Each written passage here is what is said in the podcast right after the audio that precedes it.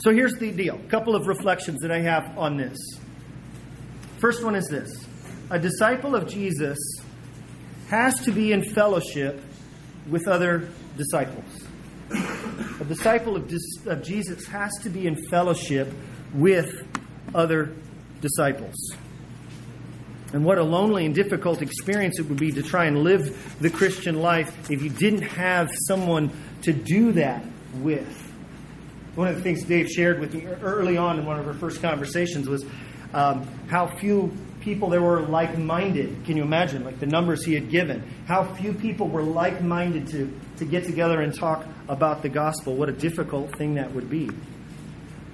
And I would go so far as to say this is you cannot grow in the Christian life in isolation. And I'd say it this way you can't you cannot obey these verses on Sundays only. It's near impossible. If you look at this, you do this word study and we go, how I really want to fulfill what God is calling me to do on how to treat one another. And you look at this list, you would say it's near impossible for me to try to be obedient to God's word, uh, given uh, in these verses, it requires other people, a close group of uh, people to be involved in, right? That goes beyond what you could do on a Sunday morning. I'll come back to that here in a moment. Let me say this as well too. Small groups, so you need a small group of people. Small groups are the arena when where the Christian life uh, is contested. Spell that word wrong. Where the Christian life is contested.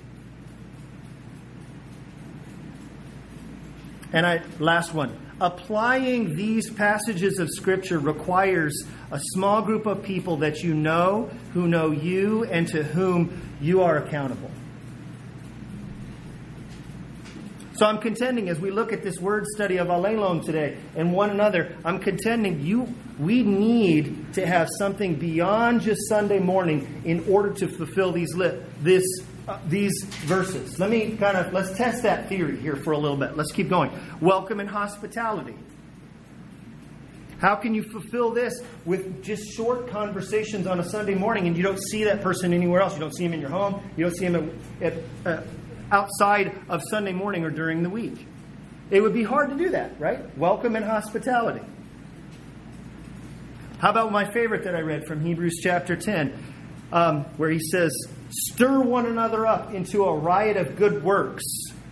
Uh, how can we stir one another up to a riot of good works on just a Sunday morning? How can you teach or instruct one another?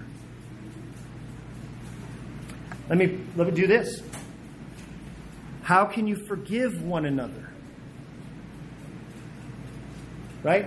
How can you forgive one another as Christ forgave you if you don't even know people long enough to do something that would require you needing to be forgiven, right? like, you know, we could all be nice enough on a Sunday morning, um, and I, I think I could almost get through an entire Sunday morning and not do anything that I would have to come back and ask you forgiveness for later, right? I imagine most of you would do that. But to be involved in people's lives to such an extent where you would have to be forgiven or offer forgiveness to somebody else would require more. Do you see what I mean? It becomes really hard to literally fulfill these, to obey Christ's command in here uh, on just a Sunday morning.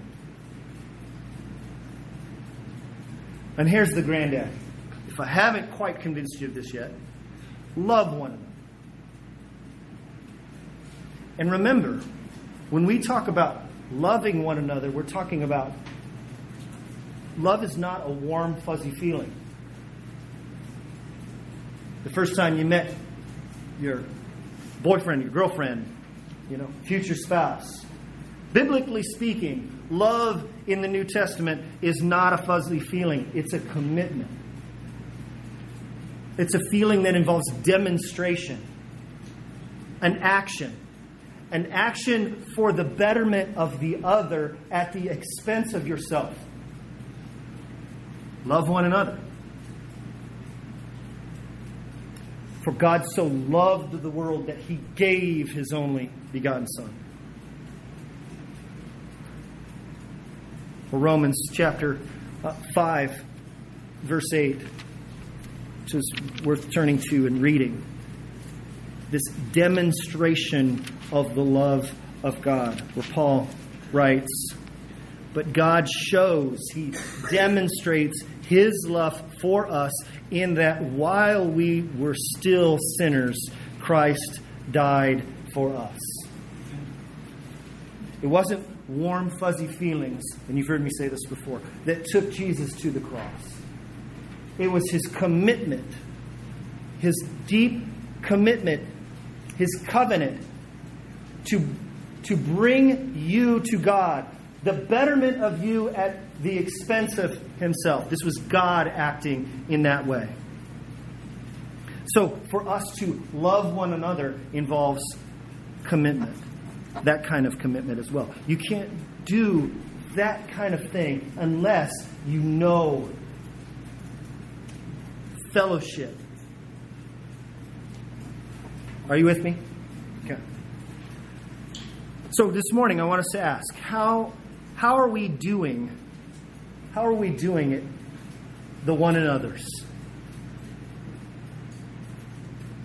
And how how are we doing when we think that that small groups, as we write here, small groups are the arena in which this Christian life is con- contested. Much of the Christian life is contested in fulfilling these out, in growing in these ways. Now, what about the preaching on Sunday mornings? Obviously, that's of supreme importance uh, in the church. Um, but I would be so bold as to say it's not sufficient. What needs to happen on Sunday mornings is absolutely essential. Do not neglect the getting together, meeting together with one another. That's absolutely essential. But it's, but it's not sufficient. There's a depth of community and love and interaction and fellowship that has to take place outside of a Sunday morning. You need to meet with one another. You need to we need to be a church that meets outside of where the church meets. Right?